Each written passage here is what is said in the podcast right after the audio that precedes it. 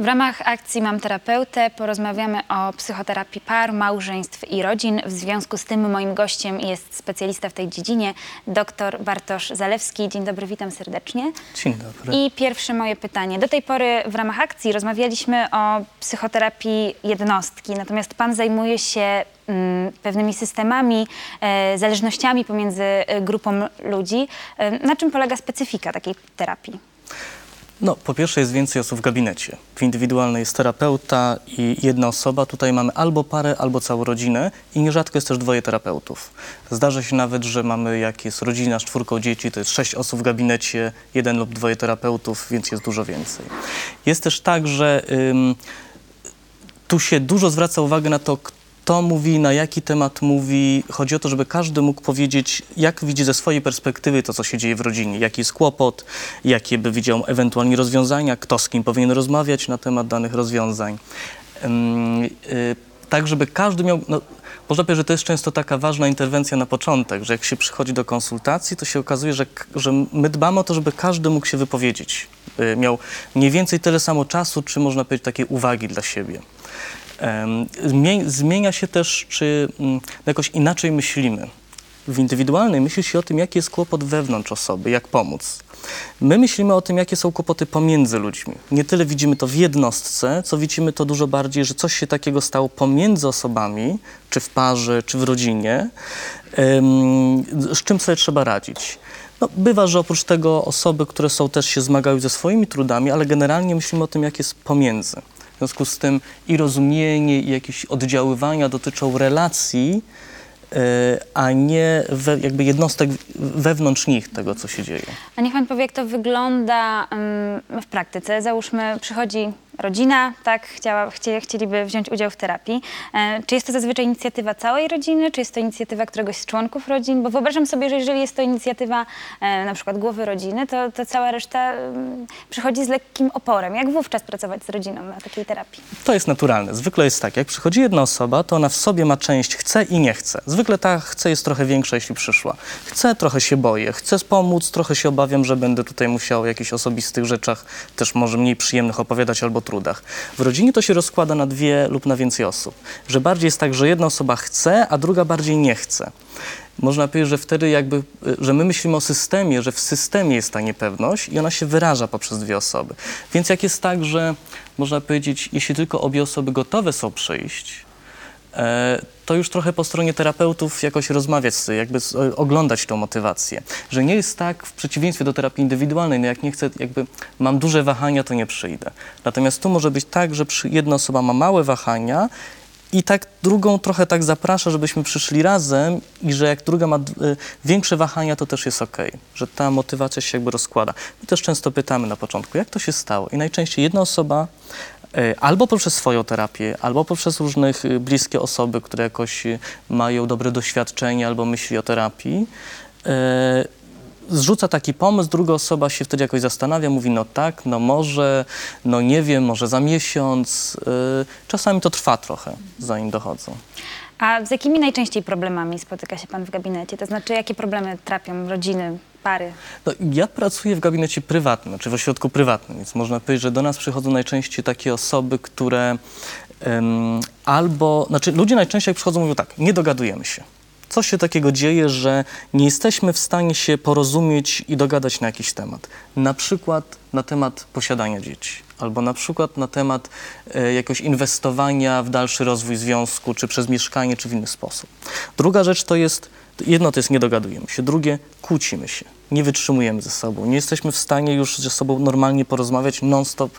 E, Nawet niektórzy przychodzą, mówią, my już wiemy jak to wygląda doskonale, już tysiąc razy to przychodziliśmy i nadal się kłócimy.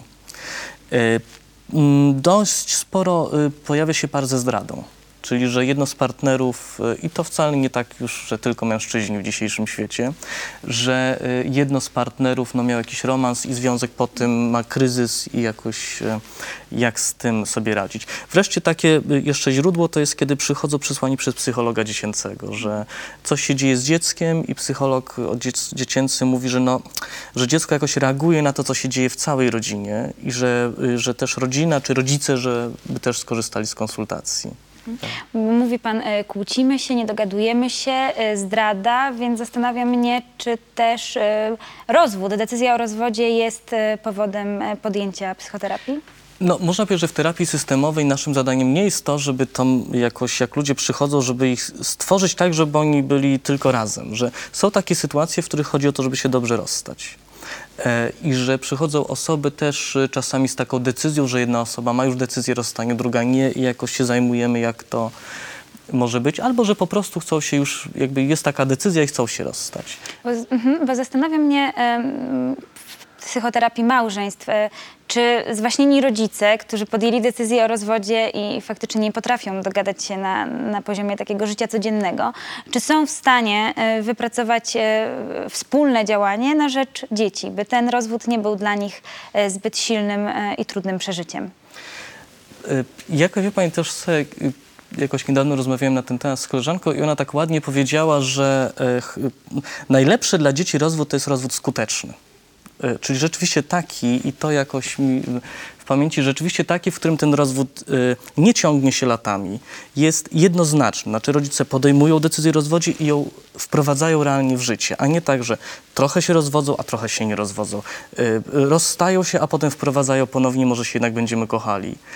E, Jedną ze strasznych rzeczy, jaką mogą zrobić wtedy rodzice, to pytać dziecko o zdanie. Znaczy na przykład, czy powinniśmy się, kochanie, według ciebie rozwieść? No to to jest dramat absolutny dla dziecka. Także dziecka nie powinno się w żadnym wypadku pytać o zdanie.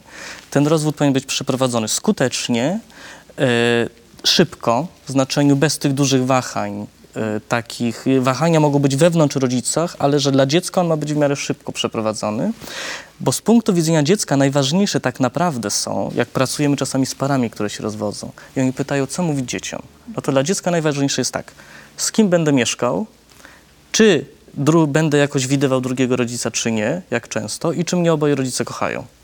I to jest wszystko, co potrzebuje dziecko wtedy. Dla całej reszty jest w stanie się jakby dobrze dostosować bez większych szkód. Szkody są wtedy, kiedy ono musi decydować, czy się rozstają rodzice, czy nie, kiedy nie wie, z kim będzie mieszkało, kiedy jest przeciągane na czyjąś stronę, kiedy ma nagle być po stronie tatusia albo po stronie mamusi, kiedy jest rozgrywany w jakiejś walce emocjonalnej.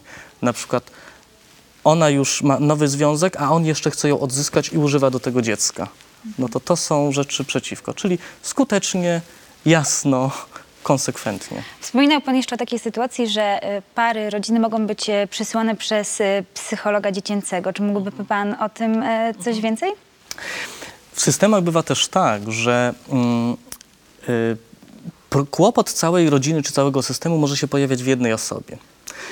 Nierzadko są to dzieci jako takie, które są bardzo wrażliwe na to, co się dzieje w całej rodzinie. Można powiedzieć, szczególnie dla mniejszych dzieci, rodzina to jest cały ich świat. I że one wtedy mogą dobrze reagować na różne rzeczy, które albo rodzice nie wiedzą, albo jakoś wydają im się nieszczególnie istotne, i zacząć pokazywać różne kłopoty jakoś swoje czy ze sobą, które w istocie są albo produktem kłopotów, jakichś trudności rodziny, albo są wzmacniane przez rodzinę. W tym znaczeniu, że, że jakoś dziecko ma swój, y, swój jakiś no, wewnętrzna, wewnętrzną sprawę rzeczywiście do, do, do jakoś no, le, leczenia czy pracy z dzieckiem, ale system rodzinny może wzmacniać lub nie.